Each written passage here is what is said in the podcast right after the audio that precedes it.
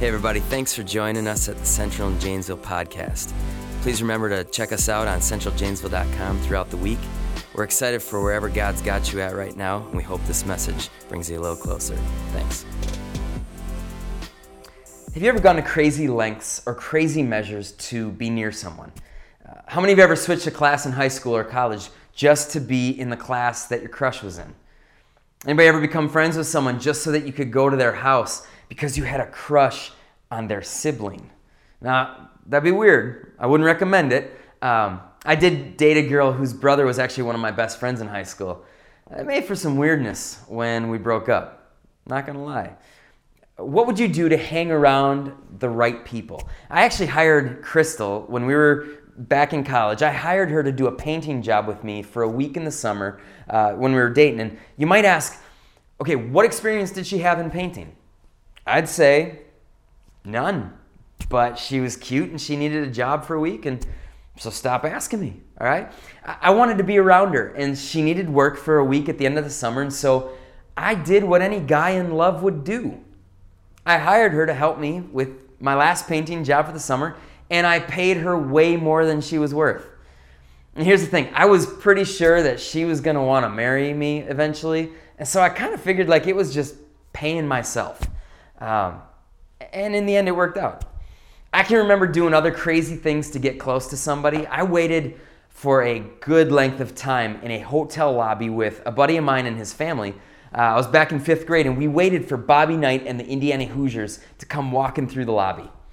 Uh, just this past week, I watched a three hour and 15 minute long 1985 version of Anne of Green Gables with my oldest daughter, Abby. And uh, honestly, that's some pure dedication of his father to a daughter, right?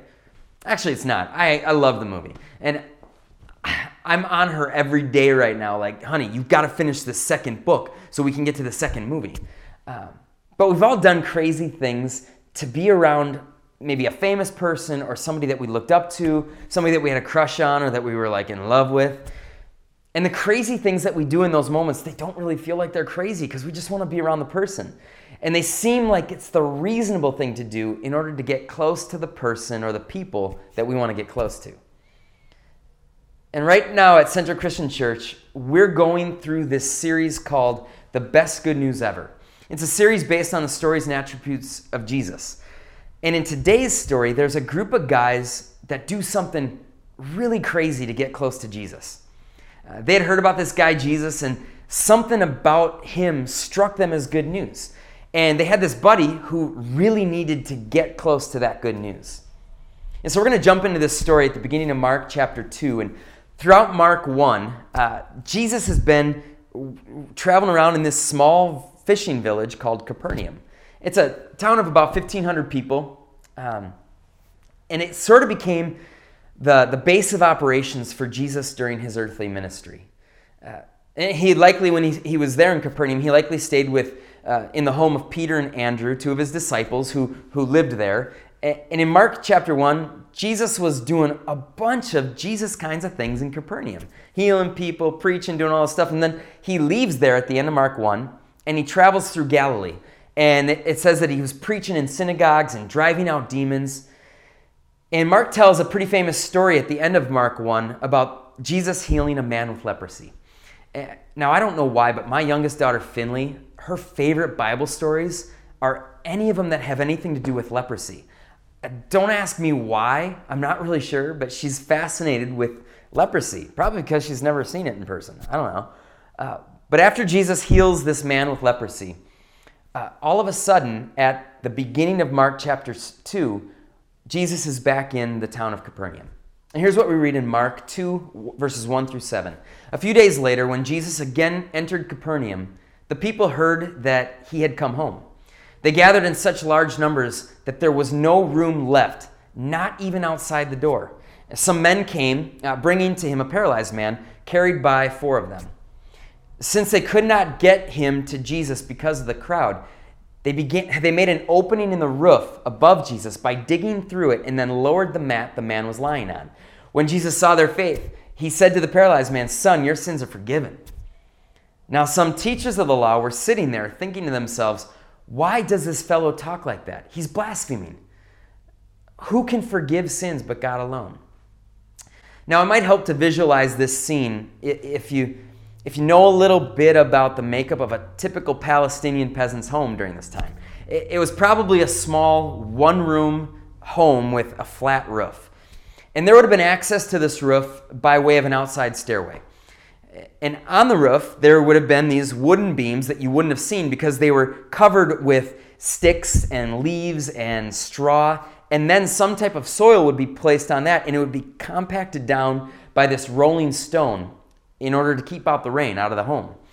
And so, as these men find no way to Jesus through this small room in this house, they go up the outdoor staircase to the roof and they begin digging.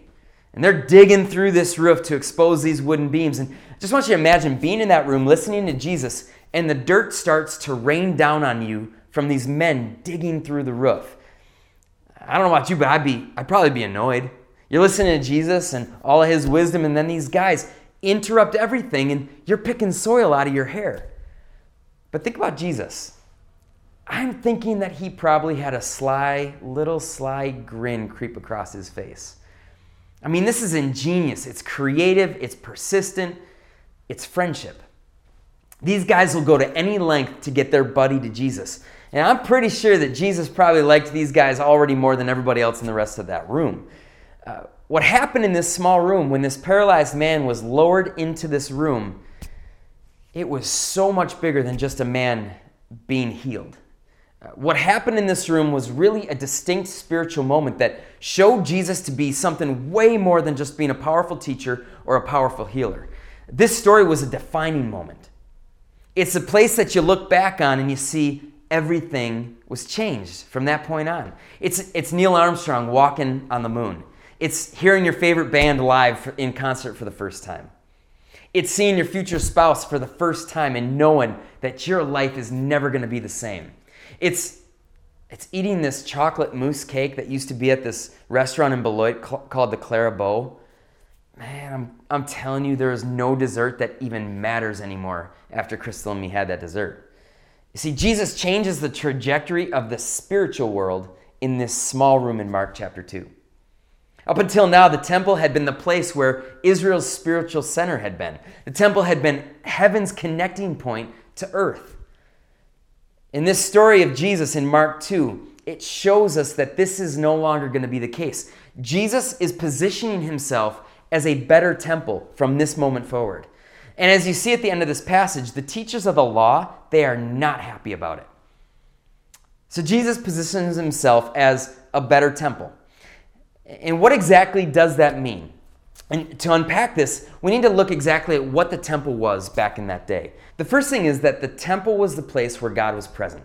Uh, one thing about the temple in Jerusalem was that it was always a busy place. And why was it busy? It's because the people believed that it was the one place where God actually visited. In the Holy of Holies, which is the, the innermost section of the temple, the high priest would go in there once a year and would offer a sacrifice for the sins of the people. And this is the place where the Spirit of God resided. No one else could go in there but the high priest. But because God's presence was located in the temple, the temple was the place where everyone wanted to be. It was the place that they would come to worship God. It was, it was constantly busy with people. People were everywhere because they wanted to be near God. Now, the people in this story in Mark 2, I don't think any of them probably realize yet who or what Jesus actually is. Uh, they can't see that he is God, but they see that something's different. And something is drawing them to him. In verse 2, it said, They gathered in such large numbers that there was no room left, not even outside the door, and he preached the word to them. You see, Jesus was becoming the temple, what the temple had already been. Jesus was becoming the place where everyone wanted to be. And we're going to get back to that in a minute, but what I want you to see is how Jesus makes God's presence accessible to everybody. He goes and he forgives this paralyzed man his sins, and the, the teachers got ticked about it. You know, they said that only God can do that. In verse 7, they say, Why does this fellow talk like that? Uh, he's blaspheming. I can't say that word right. I've messed it up both times. He's blaspheming. There we go. Who can forgive sins but God alone? And this, this is really what makes Jesus a better temple. You see, in the temple building, the presence of God was kept behind a curtain that no one but the high priest once a year could go behind. In fact, one of the things that we tend to overlook a lot was what happened when Jesus actually breathed his final breath on the cross. It says in that moment that the heavy curtain which separated the holy of holies from the most holy place, it was torn in two from top to bottom. It was this symbolic demonstration that the presence of God was no longer limited to one place. Jesus makes the presence of God available to everyone, everywhere. And Jesus was making his presence known in this small room in Capernaum. He was subtly declaring that he, in fact, was the presence of God. And John writes about it, Jesus in this way, uh, John 1 14. He says, The Word became flesh and made his dwelling among us. We have seen his glory the glory of the one and only Son who came from the Father, full of grace and truth. See, no longer is God hidden from us. Jesus tears down the no trespassing sign. We don't have to wonder what God is like. We don't have to experience a lesser, a lesser version of God's presence than the real thing. We're now free to experience Him anytime, anywhere. Jesus is, uh, as it says in Hebrews 1 3, He's the exact representation of God's being. And see, the Old Testament was kind of like distance dating. Uh, you got this two dimensional version of the, the one that you love. And maybe not even that. You've got a picture of it. You know, before Crystal and I got married, uh, all we had to do, all we had was phones to talk on to each other with. Not even cell phones when we first started dating. Um, we had to be in each other in a, our dorm room when we were going to college and we were in separate colleges we had to both be in our dorm room when we would call each other, be in the dorm room at the same time, and then that's all. Like you didn't get to see each other while you were talking. It was just simple phones. It was awful. Uh, and that's kind of like what meeting up with God in the old temple was. Uh, you never got the real thing. You just kind of got this 2D version of God. But Jesus makes God into a 3D version, a three dimensional version. Now he's unveiled completely. There's no more distance dating uh, it's like when I got married to Crystal and, and how I, I get to see her every day now. And instead of having to talk on the phone, now we get to we get to be with each other. Just like that, we get to know and be with Jesus every day. We don't have to have a high priest go into a room and meet with him on our behalf. Jesus is the better temple because Jesus makes God completely personal to us in every way. Uh, now, what else was it that was unique about the temple that comes alive through this story of Jesus in Mark 2? The second thing is that the temple was the place where forgiveness happens. Now, can you imagine having to go to the temple on a regular basis, purchase some animals to sacrifice, and then sit there and kill those animals because of your sin? Now, seriously, like I think sometimes, what, God, what were you thinking when you made that the way to get rid of sin? It's almost like he was trying to get us to do the most gruesome and nasty thing possible so that people would actually stop being stupid and would flee from sin because these sacrifices that it took to make forgiveness happen were just so awful. But Jesus, again, he changes everything. Jesus in this story becomes the place where forgiveness happens. Instead of an animal sacrifice, he's the one bringing people the absence of sin that they were searching for. I want you to listen again to verse 5. It said, When Jesus saw their faith, he said to the paralyzed man, Son, your sins are forgiven. Now, do you realize how shocking that statement was? It was shocking enough to, to the teachers of the law, that's for sure. Remember, they were so angered because they saw this statement as blasphemy. It was equivalent to Jesus saying that he was God. Now, if you ever come across somebody who ever tries to tell you that Jesus never claimed to be God in the Bible, have them read this story to you and then try to tell you that again with a straight face. Uh, Jesus, that he's saying, I can forgive sins, which is him saying, I'm God. No one could forgive sins. That was for God alone. But you know what? It's not just that that only God should be able to forgive sins that these people thought were wrong with what Jesus was doing even to us, maybe there's something that seems inappropriate actually to Jesus' response here. I want you to think about this. What if you took your child to the doctor with some awful illness, you don't know what's going on, and the doctor looked at your child and said, You're forgiven for slapping your sister today. Now, if your child had slapped your sister, you know, the day before or whatever, you might be like, Yo, doc, You've been creeping by my house? What's wrong with you? But for sure, you, you would be ticked that the doctor isn't treating the thing that you brought your child there for, the issue that should be at the highest priority, which is the child's illness. You see, people in that small room in Capernaum, they had to be thinking, yo, Jesus, this dude needs a physical healing. Quit talking about his sin. Take care of the thing that's most important. But in reality, this man needed something more than he needed physical healing. He needed spiritual healing.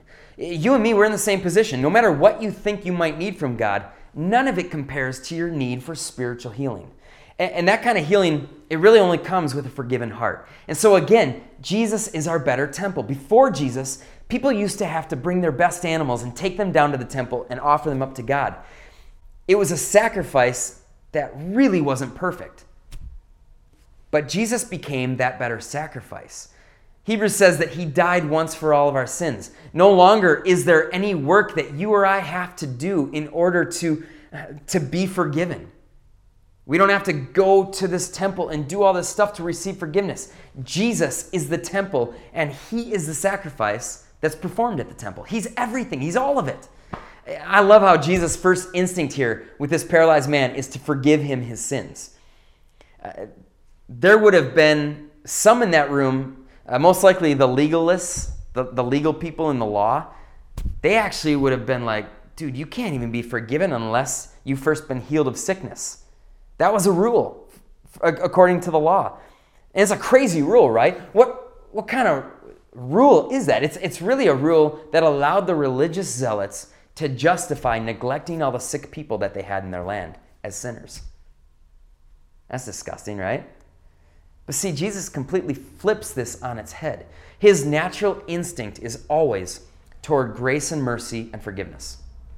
Jesus sees someone in pain, and his first instinct is to want to forgive them because he actually knows that our sin will always be the cause of our greatest hurts in life. Jesus is a better temple where you and I have forgiveness waiting for us that is 100% free and it's 100% healing.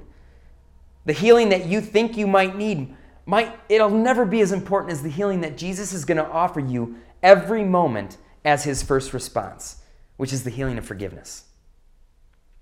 Now, there's one more thing I think that's unique about the temple that we find happening with this story of Jesus.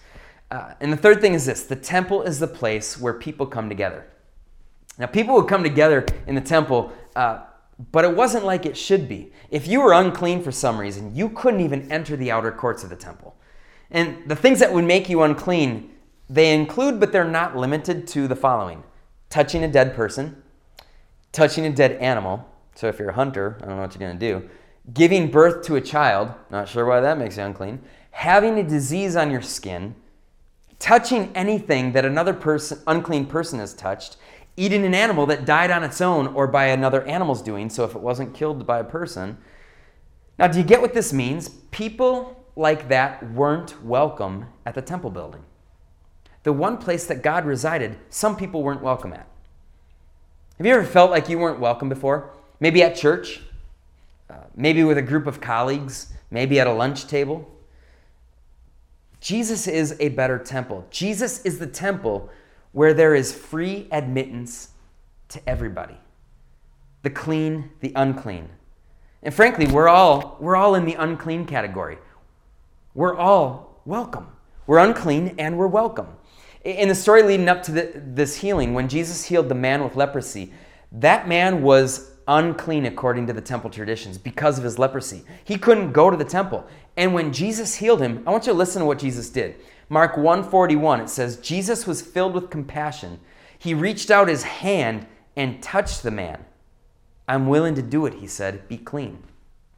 Now, there's so much going on in this one verse. See, Jesus touched the unclean man. Uh, that alone would have made Jesus ceremonially unclean. But Jesus didn't just heal the man's leprosy in that touched, he healed his uncleanness. See, the former temple couldn't do anything about somebody being unclean, about their unclean status. All you could do was wait out the time to be considered clean again, and then you could go back. But Jesus changed it all. Jesus is the better temple where everybody can come together at any time. He's the temple that can actually make you clean because Jesus himself is the very definition of clean. When Jesus touches you, he passes off his cleanness and his purity to you. He doesn't become unclean because of your stains. Uh, you become washed by his perfection. Now, you're a paralyzed man who, who has to break through the roof to get to me. Jesus says, Come on in. You're considered by all of your friends to be unclean and unwanted. Well, aren't friends at all, probably, are they? Come on in. You've messed up and you've sinned so much that you don't know how to change or where to start. Come on in. Jesus says, Let me touch you and cleanse you from your unclean state. You're welcome to come into my presence so that you can receive the healing that you actually need. There's no use staying outside because you're not going to get any better out there. The bottom line with Jesus, you're welcomed in while you're at your dirtiest point. No need to clean up before coming to Him. He's the one with the power and the expertise to clean you in a way that time and energy on your part will never do. Jesus is our better temple. He's the very presence of God where, where we can meet with Him personally. He's the forgiveness of God. He's where we come together, no matter what the stains on our lives look like. You remember how at the beginning of our time today, I asked if you'd ever done something crazy to be close to somebody, to have the chance to be in their presence. And then we looked at what these men did, cutting a hole in this roof to get down to Jesus. But even that pales in comparison to how crazy of a thing it is that God did to be close to us. He moved his home from heaven down to earth in order to not only be with us, but also to give us a home with him.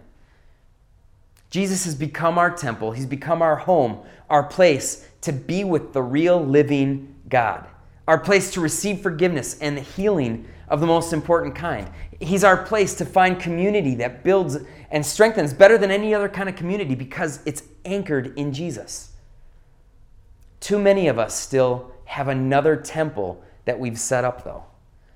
A temple where we feel that God is far away, a temple where we feel like we have to present ourselves in a certain way or else we're going to be turned away. A temple where we have to do all the work in order to be forgiven and accepted. And if that's how you feel this morning, and we, we all set up that type of temple at times in our lives, remember today that Jesus is the real temple. Uh, Jesus is your free entrance to a relationship with God who loves you and who has gone as far out of his way as he possibly could in order to offer you the forgiveness that you so desperately need. Jesus is your better temple. Choose today that you will not accept a lesser version of a God that you have to do all the work to please. He did the work for you. He made himself 100% accessible to you. Don't be fooled into thinking that God is ever far away from you. Why don't you pray with me? Lord, I thank you so much that we know through Scripture, through this story, that there's something special about Jesus. We are no longer in a place where we have to go to a temple and make all these sacrifices and go to a temple where sometimes we aren't even able to go in because our sin has made us unclean. God, when we come before you because of who Jesus is, he welcomes us in with open arms, clean or unclean. God, I thank you for that. Because, Lord, there's no way around it. So much of my heart and my mind and my life is unclean. And yet you continually welcome me back. God, I'm so thankful for that. Remind us of that. In those moments where we feel like we are so far away, where you are so far away from us, that we feel like our sin is just distancing us from you. God, remind us that you are not scared off by our, distant, by our sin. Our sin does not make distance between you and me. You, you walk towards us in the midst of our sin. God, help us to remember that this week. Uh, help us never to feel like we're far away from you because the truth is, Jesus is our better temple where we are always welcome, where we always receive forgiveness. God, we thank you for that. We thank you for who you are in Jesus' name. Amen. Thanks again for joining us on the Central and Janesville podcast.